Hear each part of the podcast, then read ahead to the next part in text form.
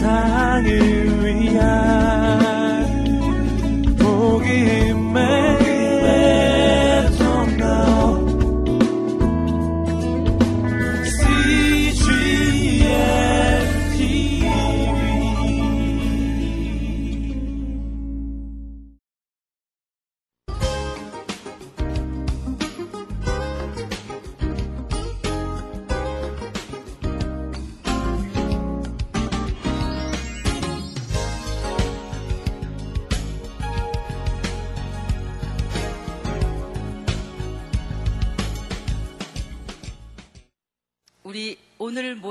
되는지 아시죠? 예, 뭐 먹어야 돼요? 오늘 그냥 오셨어요? 뭐 잡수실 준비를 하고 오셨어야 되는데. 오늘 뭐 먹을 차례예요? 예, 열왕기, 상하, 대충 어떻게 생겼는지 우리 물고기 그렸잖아요? 그러니까 오늘은 어떻게 해야 돼요, 그거를? 먹어야죠. 예, 오늘은 고기를 먹을 차례거든요. 음, 요즘 식당에 있는 메뉴들 중에 보니까 볼떼기 찜이라는 게 있더라고요.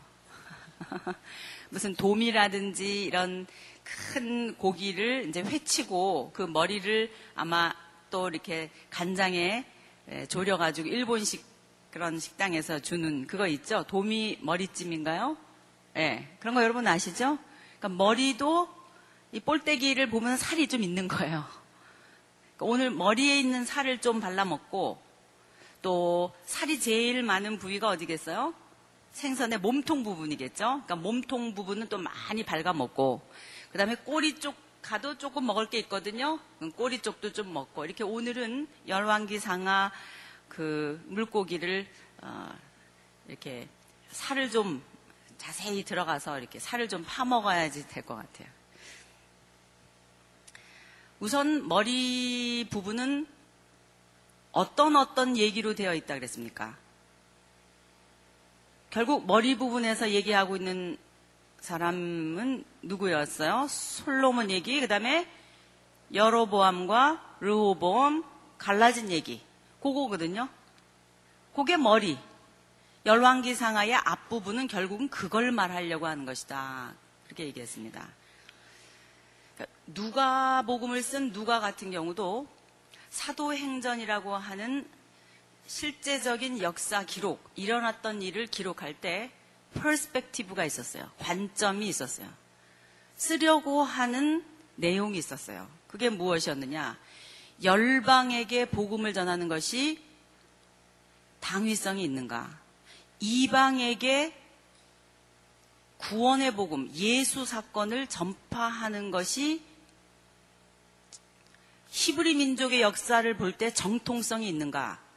그것이 과연 성경적인가? 구약 성경적인가? 라고 하는 입장에서 쓴, 어, 서신입니다. 쓴 그 기록입니다.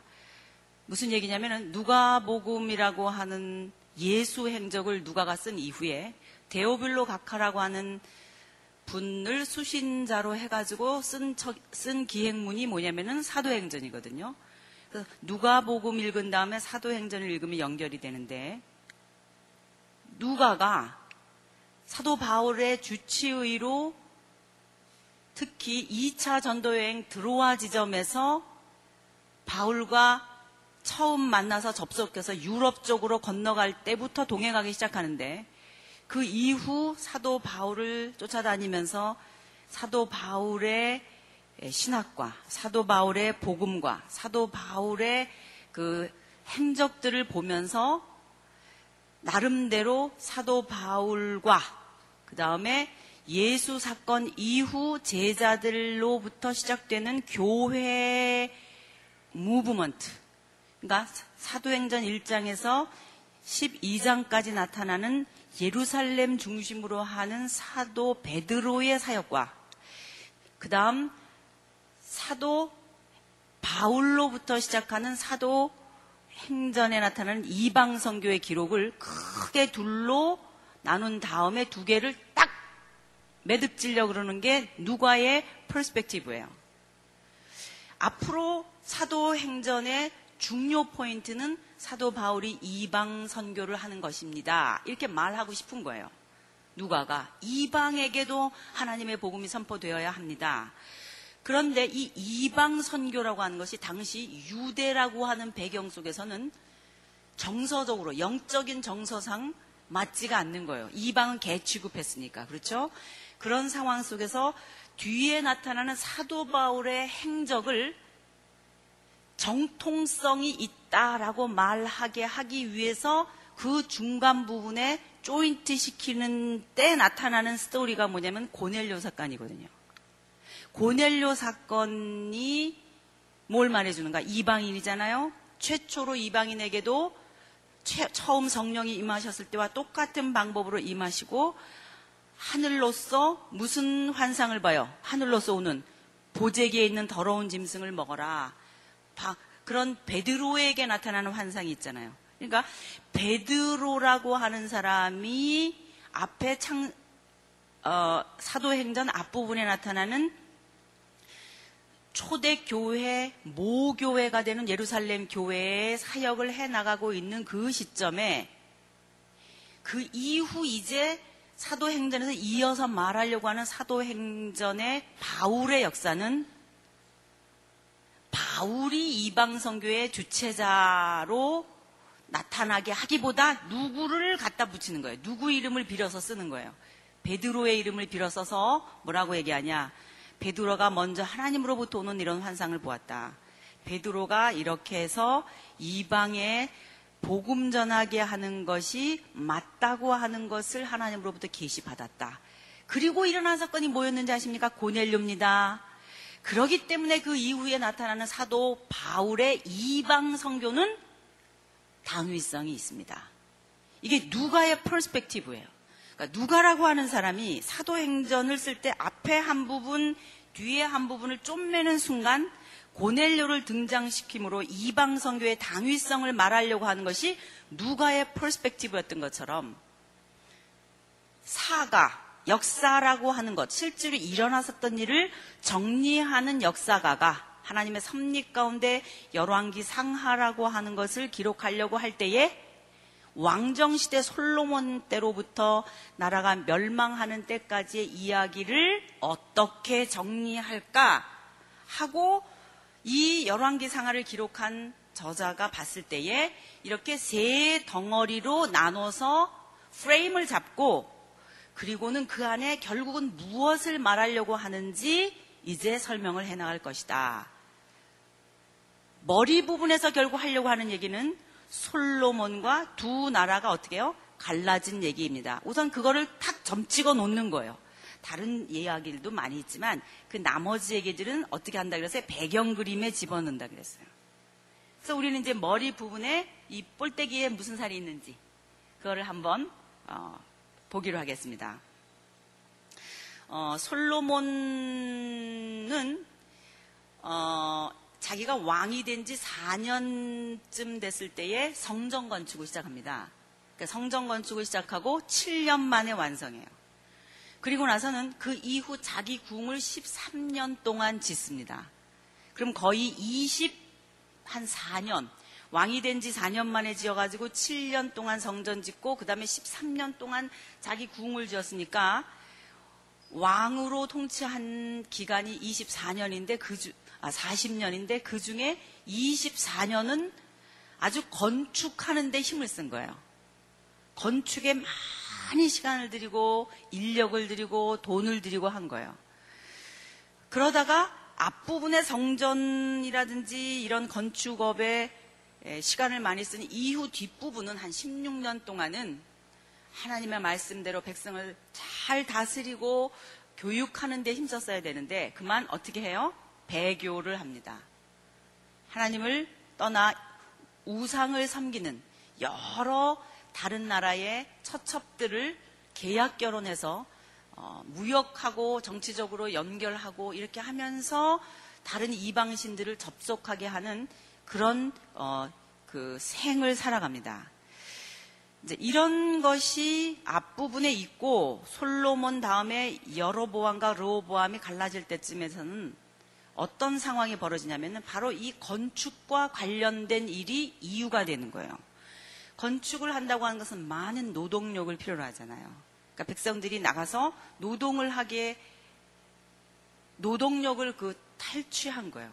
그러니까 백성들이 너무나 오랫동안 건축을 하니까 힘들겠어요? 안 힘들겠어요? 힘든다고요. 그러니까 그 마음속에 불만이 생기기 시작하는 거예요.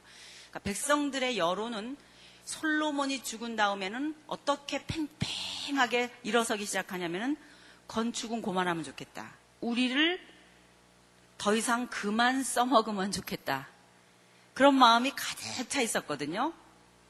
그런데 이런 솔로몬의 건축과 함께 백성들의 마음 속에 생긴 이것을 사실은 솔로몬이 잘 읽었어야 하고 자기가 힘들여 성전도 건축하고 자기 궁도 건축하고 무기또라고 하는 건축 요새도 건축하고 뭐 여러 여러 그, 그 건축을 하고 난 다음에 자기가 이렇게 어, 되돌아켜 봤을 때 아 이제 다음부터는 이렇게 이렇게 해야 되겠구나 이렇게 했었어야 되는데 하나님을 이미 떠났습니다.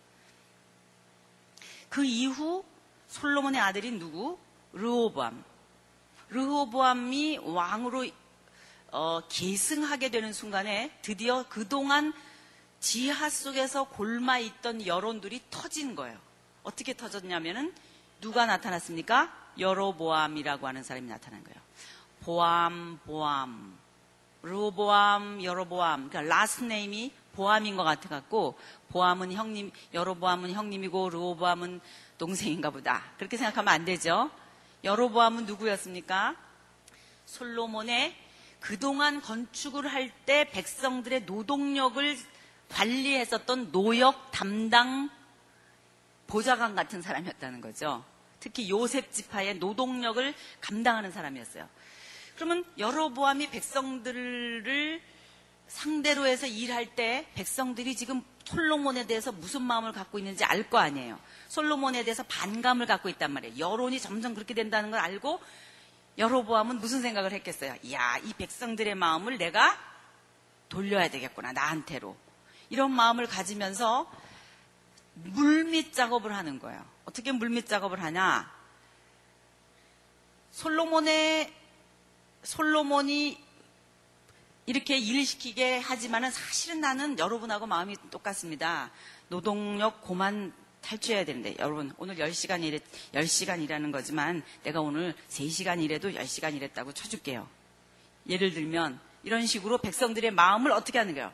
사는 거예요. 그럼 백성들이 여로보암은 참 좋은 지도자다 이런 생각을 하겠죠. 그러고 있는 상태에서 어떤 일이 일어나느냐 하면은 르호보암이 왕으로 계승하게 됐다 이 말이에요. 그, 근데 이 여로보암이 솔로몬에 대해서 이렇게 어, 그 반역적인 솔로몬을 반대해서 백성들의 마음을 산다고 하는 것을 솔로몬이 읽어요. 그래서 나중에 여로보암을 어디로 쫓아냅니까? 에집트로 쫓아내요. 그래서 에집트에 귀양살이 갑니다. 에집트로 어, 이주해요. 이주해서 사, 살아요. 여로보암이. 그럼 에집트로 이주해서 살면서도 여로보암은 계속 자기와 연결하는 끈앞풀들이 있는 거예요. 계속 연락합니다. 우리 식으로 말하면 이메일도 보내고 핸드폰으로 전화도 하고 이런 식으로 어? 연결을 해가지고 이방 이방의 에집트에 있으면서도 북방 이스라엘의 특히 장로들 족장들 이런 사람들과 연결해 가지고 지금 이 나라가 어떻게 돌아가고 있는지 막 하고 있는 거예요 물밑 작업을. 그런데 이 나라가 지금 어떻게 돼가고 있대요? 여러 그 솔로몬 다음에 어느 왕이 돼가고 돼간대요? 르호보암이 왕으로 되어가고 지금 르호보암을 왕으로 세우는 세겜에서 왕으로 세우는 막 그런 역사가 막 일어나고 이제 그런 디데이가 온 거란 말이에요. 그때 여로보암 이 나타나는 거예요. 에집트에서 올라오는 거예요. 올라와서 드디어 정면으로 르호보암 앞에 나아가서 얘기하는 거예요. 어떻게 하시겠습니까? 계속해서 이런 식으로 우리를 통치하시겠습니까? 아니면 우리를 좀 놓아주시겠습니까? 그랬을 때 르호보암이 소년들의 어드바이스를 듣고 한 이야기 뭐예요? 우리 아버지가 손, 새끼 손가락만큼 일 시켰으면 나는 뭐다? 허리통이다. 우리 아버지가 채찍으로 여러분들을 징치했으면 나는 전갈로 하겠다. 또는 새 채찍으로 하겠다. 어, 이렇게 더 강경책을 얘기하는 거예요. 그때 열 지파의 사람들은 이렇게 중요한 얘기를 해요. 그때 나오는 굉장히 중요한 어구가 있습니다. 그게 뭔지 아십니까? 우리가 누구의 집과? 그렇습니다. 우리가 다윗의 집과 무슨 상관이 있느뇨? 이게 굉장히 큰 말이에요. 우리가 다윗의 집과 무슨 상관이 있느뇨? 이 말은 무슨 말이냐면 다윗의 혈통을 조차 흘러내리고 가고 있는 왕조에 반역하겠다. 우리는 더 이상 다윗의 혈통을 조차 흐르는 왕권에 종속되어 백성으로 살지 않겠다. 이렇게 얘기한 거예요. 그리고 이렇게 얘기합니다. 다들 너희 족속에게로 너희 지파에게로 돌아가라. 이거 뭐예요? 다윗에게서 떠난다는 말이에요. 이 시점에서 우리가 생각할 것은 뭔가요? 본래 다윗 왕조는 처음부터 반죽이 하나라 그랬어요. 두 지파, 열 지파가 뭉친 거라 그랬어요. 뭉친 거라 그랬어요. 본래가 이렇게 통일한 거, 한 거거든요. 근데 이거를 누가 읽었어야 되냐? 솔로몬도 읽었어야 하고, 르호보암도 읽었어야 해요. 그러나 그걸 읽지 못하고 백성들의 반감을 사게 되는 정치를 하게 된 거예요. 그때 열 지파는 따로 떨어져 나가겠다는 거예요. 그래서 그만 금이 간 상태에서 붙은 이, 이 두 그룹이 다시 망치로 내려친 것 같이럼 통 하고 떨어져 버린 거예요. 그게 뭐예요? 북방 이스라엘과 남방 유다가 어떻게 돼 버렸어요? 갈라져 버렸다고요. 우리나라 남북한처럼.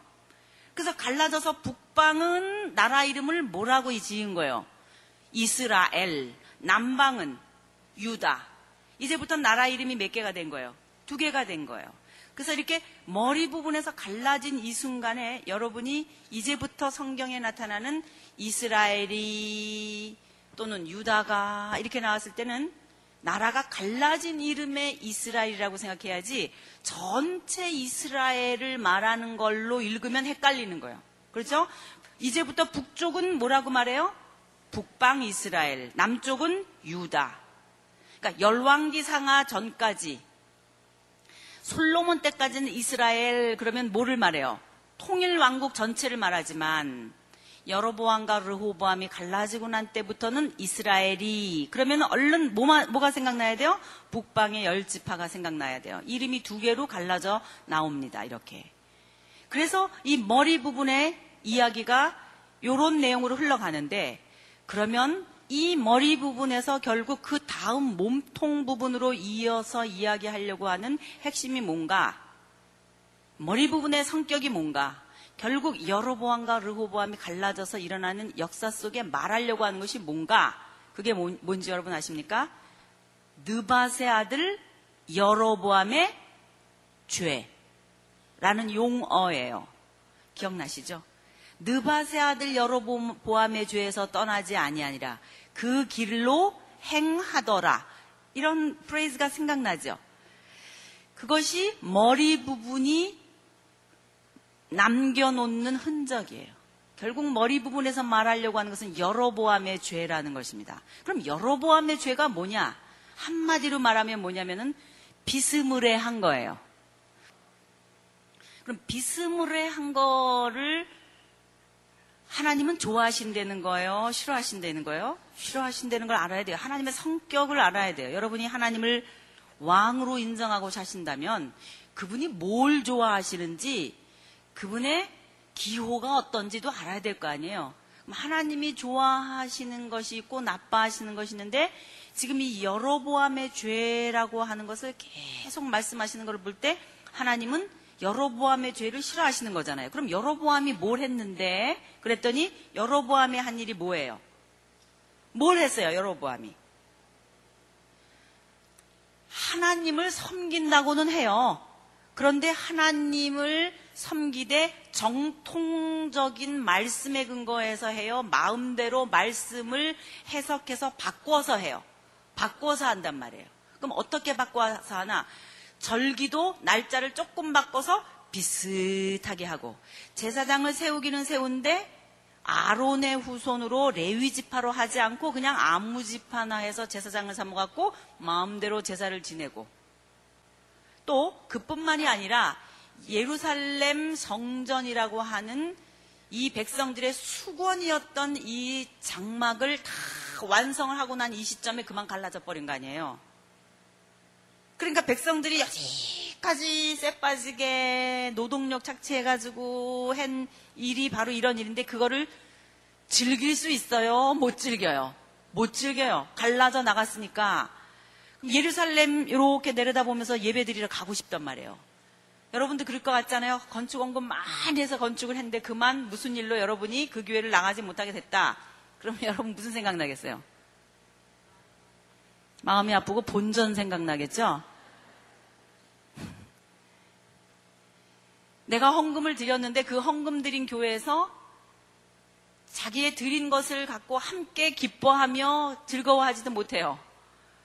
그런 사람들의 마음, 사람들의 마음이 어떻겠어요? 가고 싶어 하겠죠?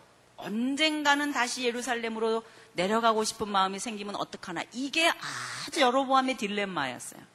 그래서 고안해낸 것이 뭐예요? 베델과 어디다? 단. 베델과 단이라고 하는 것은 어, 북방 이스라엘의 영토 경계를 말하는 거예요. 베델은 남쪽 유다 지파의 북쪽 경계선쯤 되는 곳이고, 그 다음에 단은 북쪽 열지파의 경계, 북쪽 경계쯤 되는 곳이 단이에요. 그래서 단에 하나, 또 어디에요? 베델에 하나, 위 아래에다가 산당을 지어놓고 거기다 뭐를 만들었어요? 금송아지를 만들었어요. 그리고 이 금송아지가 너희들을 에집트에서 인도해낸 너희의 하나님 여호와다. 이렇게 말하면서 거기서 와서 예배 드려라. 이렇게 한 거예요. 그러면은 얼핏 보면은 성경에서 이야기하고 지금까지 쭉 흘러내려온 여호와 하나님을 섬기는 것 같지만 그게 정통성이 있는 거예요. 비슷하게 희끄무레하게 섞인 거예요. 희끄무레하게 섞인 거예요. 그러니까 여로보암의 이런 어, 행적을 하나님께서 어떻게 규명하시느냐? 느바세 아들 뭐예요? 여로보암의 죄라는 말로 규명해요. 그리고 이제 이 머리 부분에서 나타난 느바세 아들 여로보암의 죄라고 하는 것은 열왕기 물고기 그림이 있었잖아요. 그 물고기 그림 가운데 토막을 흘러가면서 북방 이스라엘의 성격이 되는 거예요. 북방 이스라엘을 북방 이스라엘로 만든 시조. 그거를 한 장본인이 누구라는 거예요? 여로보암. 그래서 머리 부분에서 여로보암과 로보암 갈라지는 얘기를 하되 남방 유다에 초점 맞추는 게 아니라 어디다 초점 맞췄어요? 북방 이스라엘의 여로보암의 죄에 초점 맞추다 보니까 그 얘기를 많이 했고 그 이후 계속해서 나아가는 북방 이스라엘의 역사는 한마디로 뭐라는 거예요? 이하 동문. 그러면서 계속 나온 게 여로보암의 죄로 길로 행하더라. 여로보암의 죄의 길에서 떠나지 아니하더라. 여로보암의 길, 길로 가더라. 여로보암의 길로 행하더라. 이렇게 나오는 거예요. 그러니까 여로보암의 길에 대해서 말하고 싶었던 게 머리 부분의 볼때기 살이다 이 말이에요. 그러니까 열왕기상의 머리 부분 어렵지 않죠? 그렇게 해서 갈라져 나간 얘기가 머리 아 머리구나. 그럼 이 비스무레하게 섞인 것이 그 다음 단계 몸통 부분으로 나갔을 때는 어떻게 될까? 이제 그거를 연결시켜야 돼요. 여러분 비스무레하다라고 하는 것은요 다음 단계로 나아가는 징검다리입니다. 다음 단계가 다음 단계를 합리화하기 위해서 필요한 게 중간에 비스무레한 단계예요. 다음 단계를 금방 하면 비약이잖아요. 그렇게까지는 참아 못하겠고 예를 들면 이런 거죠. 술을 왕창 먹어가지고 술이 취해갖고 예수 안 믿는 사람처럼 그렇게 막 술 주정하고 나는 그러지는 않아. 그렇지만 내가 그냥 좀 기분이 우울하거나 그럴 때 멜랑꼬리 음악을 들으면서 내가 와인 한 잔 촛불 앞에서 이렇게 마시면서 무드는 좀 이렇게 느끼고 싶어. 그게 중간 단계예요. 그게 비스무레한 거예요. 금방은 톡 튀어서 왕창 술 마시고 주정하고 알코올릭 되는 그, 그 주정뱅이가 되는 자리까지는 나는 안 가. 휙 프로그램 그, 그 정도까지는 내가 안 가지만 뭐 좀 어때? 뭐 그냥 그 조금 이렇게 조금 마시고 그러는 건 어때?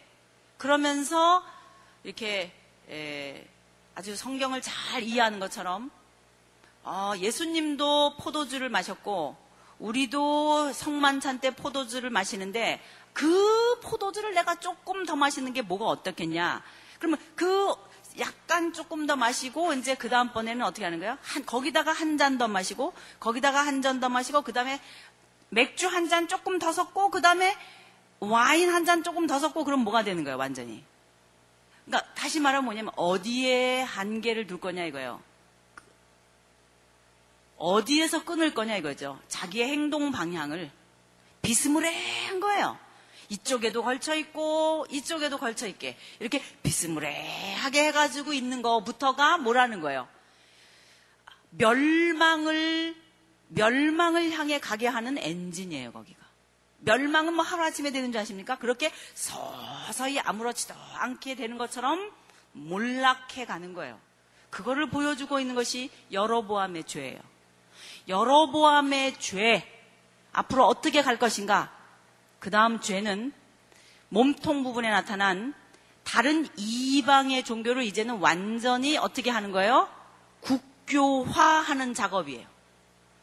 처음에는 비슷했거든요. 다른 이방에 있는 산당, 바알가세라 다 그런 거 만들잖아요. 우상 만들고 산당을 짓고 이렇게 하는데 그 중간 부분쯤 역사가 흐르더니 어떻게 됐나 봤더니 아이야 비스무레 하지도 않고 이방의 신을 그대로 오리지널을 데려다가 갖고 오게 된 역사가 어떻게 흘러가게 됐으며 그 가운데에 하나님은 가만히 계시지 않고 무엇을 하셨냐를 보여주는 게 제일 많이 열왕기 상하에서 말하려고 하는 몸통살이다 이 말이에요. 열왕기 상하에 이해하는 방법 제일 중간에 중요한 이 몸통 부분이다 이 말이에요. 제가 해바라기 그림 그려가면서 여러분에게 보여준 거 생각나죠? 결국 말하려고 하는 제일 중요한 거를 찝어내는 게 중요하다 그랬어요. 성경이 그걸 하고 있다 이 말이에요. 어느 왕조와 어느 왕조 얘기라 그랬습니까? 어느 왕조와 어느 왕조 사이의 이야기라 그랬어요. 오므리 왕조와 예후 왕조 사이의 얘기예요. 그러면 오므리 왕조는 남방 유다 왕이죠? 북방 이스라엘 왕이에요. 지금 열왕기상하 물고기 그림에서 북쪽에 더 강조점을 두면서 열왕기가 흘러가고 있다는 것을 아시고 있죠? 더 진하다 그랬잖아요. 근데 그 이야기가 점점 흘러가면서 예, 어, 그 오므리 왕조와 예후 왕조 얘기로 가득 차 있단 말이에요. 몸통 부분이 거의 가다. 엘리야 얘기 많이 나오고 엘리사 얘기 많이 나오고 아합 왕 얘기 많이 나오고 이런 게 다 뭐예요?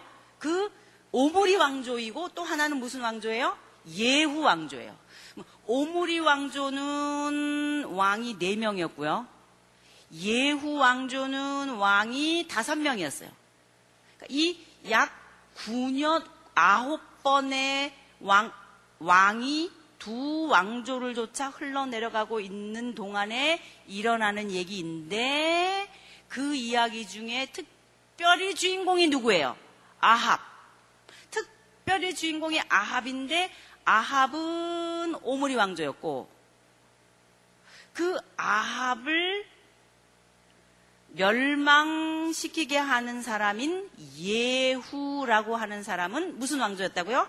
예후 왕조였고 그러니까 아합이라고 하는 몸통 부분의 주인공이 어떻게 어떤 일들을 했고 그래서 예후가 어떻게 멸망을 시켰는데 그런데 이거는 다른 게 아니라 이미 엘리야가 예언한 대로 된 일이다. 그러므로 이 모든 일을 주관하시는 하나님만 참 왕이시다. 그러면서 그 하나님의 종으로서 그 두 왕조 사이에 일어나는 일 속에 하나님의 나라를 계속해서 선포하며 일하고 있었던 엘리야와 엘리사 이 두 사람의 사적을 같이 합해서 몸통 부분에서 말하고 있다 이 말이죠. 그러니까 막 이왕 저왕 많이 나오지만 그거는 다 어떻게 하라 그랬어요. 일단 일단 뒤에 배경 그림에 다 집어넣으라 그랬어요. 가운데 몸통의 얘기만 생각해 보자 그랬어요. 자, 그럼 제가 지금 프레임을 말씀드렸고 조금 더 자세히 얘기, 해 볼게요. 그러면은 이 오물이라고 하는 사람은 자, 맨 처음에 북방 이스라엘 첫 번째 왕인 누구 누구냐 누가 있었죠? 여로보암. 여로보암 다음에 누구예요? 네, 나답이죠. 그러면 여로보암의 아들이 누군가였냐면 나답이에요. 근데 나답을 반역해서 구테타를 일으켜갖고 왕이 된 사람이 그 다음에 바사예요. 바사. 그런데 그 바사의 아들은 엘라였는데 일대까지 넘어간 거예요. 그러니까 왕조가 여로보암이 한 왕조였고 그 아들 나답이 이어져서 끝났어요. 일대 왕조는 끝났어요. 두 번째 왕조 어느 왕이에요? 바사. 그러니까 바사의 아들 엘라가 왕이 됐는데 그만 엘라의 부하 중에 시물이라고 하는 장군이 오물이라고 하는 또 다른 엘라의 부하인 이 사람이 저기 원정 나가가지고 전쟁하러 나간 사이에 왕 엘라를 죽여요. 시무리가. 오무리가 자기 왕 엘라가 죽었다는 소식을 듣고 돌아와 보니까 시무리가 왕을 하고 있는 거예요. 그래서 이 시무리를 다시 제거해요. 그래서 시무리는 꼭 7일 동안만 왕이 돼요. 그러니까 7일 천하를 한 거예요, 시무리는. 그리고 한쪽 구탱이에 디분이라고 하는 사람이 또 하나 일어서서 한 군데 한 군데서 또 왕노릇을 하고 있어요. 그러니까 둘로 갈라진 셈인 거예요. 또 북방 이스라엘이. 그리고 나서 그 이후 오므리가 통일해요. 북방 이스라엘을 다시. 그러니까 오므리는 네 번째 왕조 맞죠? 첫 번째 왕조의 왕이 여로보암, 두 번째가 바사, 세 번째가 시물이었다가 그 다음에가 오물이 7일 만에. 그러니까 이 오물이쯤 됐을 때 비로소 여로보암 이후에 북방 이스라엘로 나라로서 그래도 강건히 서가는 정치를 했어요. 오므리가. 그래서 오므리 왕은 어, 세계사의 기록 속에서도 행적들이 조금 나와요. 뭐 오렌토스 강에서 뭐 무슨 싸움을 했는데 어떻게 됐다는 둥, 거기서 뭐를 요새를 얻었다는 둥 이런 기록이 나와 있을 만큼 오므리는 어, 많은 북, 그 전쟁을 하면서 어, 그, 그 나라의 그 힘을 이렇게 이어 많이 이렇게 번성시켜 놓은 그런 사람이에요. 바로 이 오므리가 그러니까 몇 번째 왕조인 거예요. 네 번째 왕조죠. 그러니까 네 번째 왕조로서 거기 보세요. 누구 누구 누구 누구 있어요. 네 명. 한번 해볼까요? 다 같이 오므리, 아합, 아하샤, 여호람. 이게 누구 왕조라고요? 오므리 왕조. 그러니까 오므리 왕조 중에 아합은 몇 번째 왕인 거예요? 두 번째 왕이잖아요. 아합이라고 하는 사람은 그 아버지 오므리가 여러 나라들과 함께 교역을 하고 어, 화친하고 하는 정책을 하는 중에 저기 발 멜칼트라고 하는 신을 섬기고 있었던 두로와 시돈. 이 위에 보면 두로와 시돈이 있거든요. 그러니까 페니키안들이 일찍이 지중해 쪽에서 와가지고 이, 이 왼쪽에, 그러니까, 그러니까 갈릴리 북 쪽의 해변가에 자리 잡고 있었던 나라예요. 그러니까 성경에서 두로와 시돈 그러면 동네 이름이 아니라 뭐예요? 나라 이름이에요. 마치 우리가 에돔, 모압, 암몬, 아모리 이런 거 했을 때 다른 나라였잖아요. 그런 것처럼 위에 그 다음에 아람이 이쪽으로 아람이 있고 왼쪽 바닷가 쪽으로 붙어 있는 다른 나라가 또 있었는데 그게 어느 나라예요? 두로와 시돈이에요. 그러니까 두로와 시돈의 임금님의 딸이 있었는데 누구예요? 이세벨. 이 이세벨을 자기 아들 아합과 결혼시킨 거예요. 누가? 오므리가. 오므리가 여러 활동을 하다가 그러니까 아합은 누구랑 결혼한 거예요? 지금 이세벨과.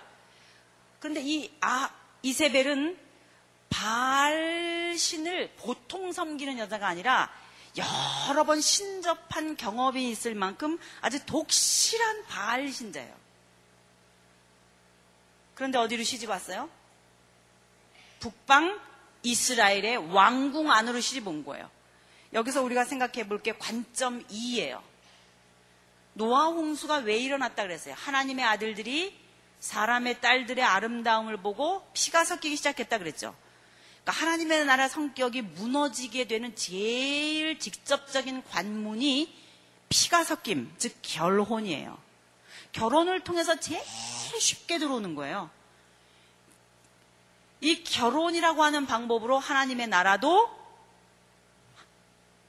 조금씩 좀 먹어 들어가게 만드는 일이 시작된 거예요.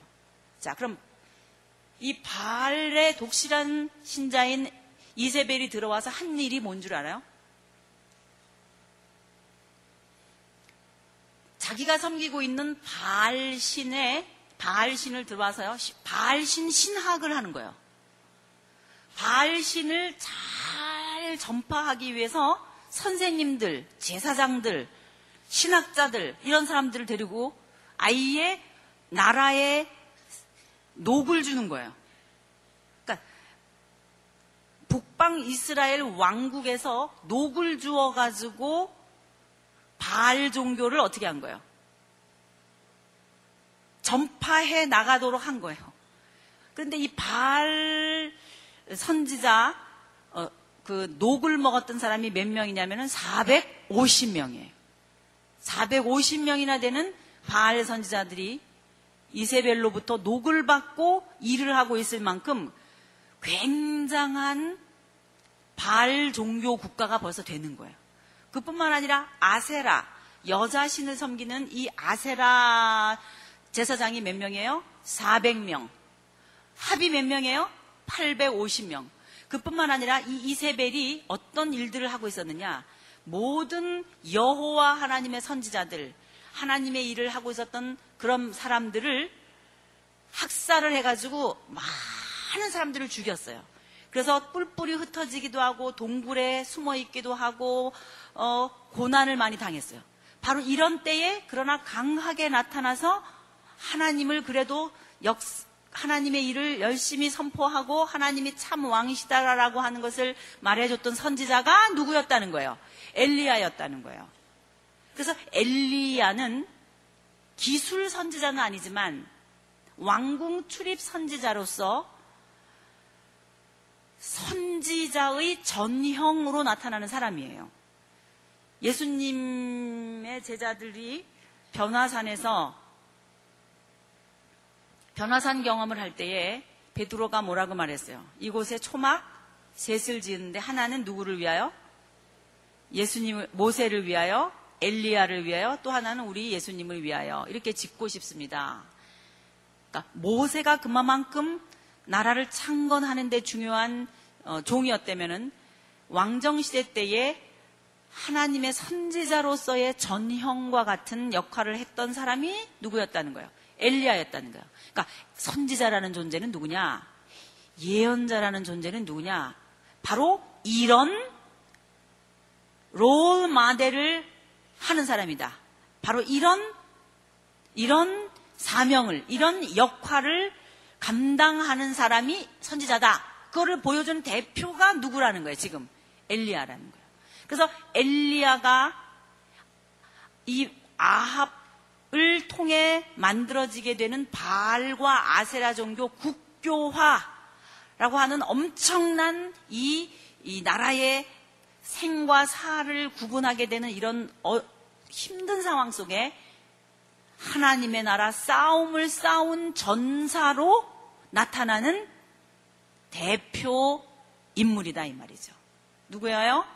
엘리야. 이런 감각으로 몸통 부분을 읽으시라는 거예요. 엘리야는 아합이 죽는 것과 아주 극명한 대조를 이루면서 에, 그 어, 엘리야의 사역을 마쳐요. 그게 어디냐면은 여러분 우리 열왕기 하에 맨 앞은 누가 죽은 후에 그리고 얘기한다 그랬어요. 아합 왕이 죽은 후에 즉 열왕기 하맨 앞은 아합 왕 죽은 다음에 무슨 일이 일어나는지를 얘기할 만큼 지금까지 해온 얘기가 무슨 얘기였다는 거예요. 아합 왕 얘기였다는 거예요.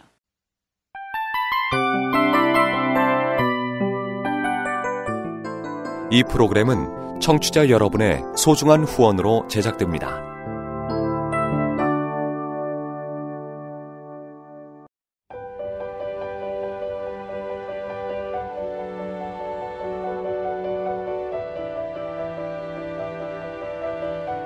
세상에는 수많은 교회들이 있지만 더 깊이 있는 말씀 강해를 찾기 위해 크기로만 교회를 선정하지 않습니다. 보다 좋은 영적 콘텐츠를 더 많이 나누기 위해 방송비를 받지 않습니다. 1년 365일 복음만 전하고 싶어서 우리는 광고를 하지 않습니다. 온누리의 복음을 땅끝까지 CGN TV와 함께 땅끝 성교사가 되주세요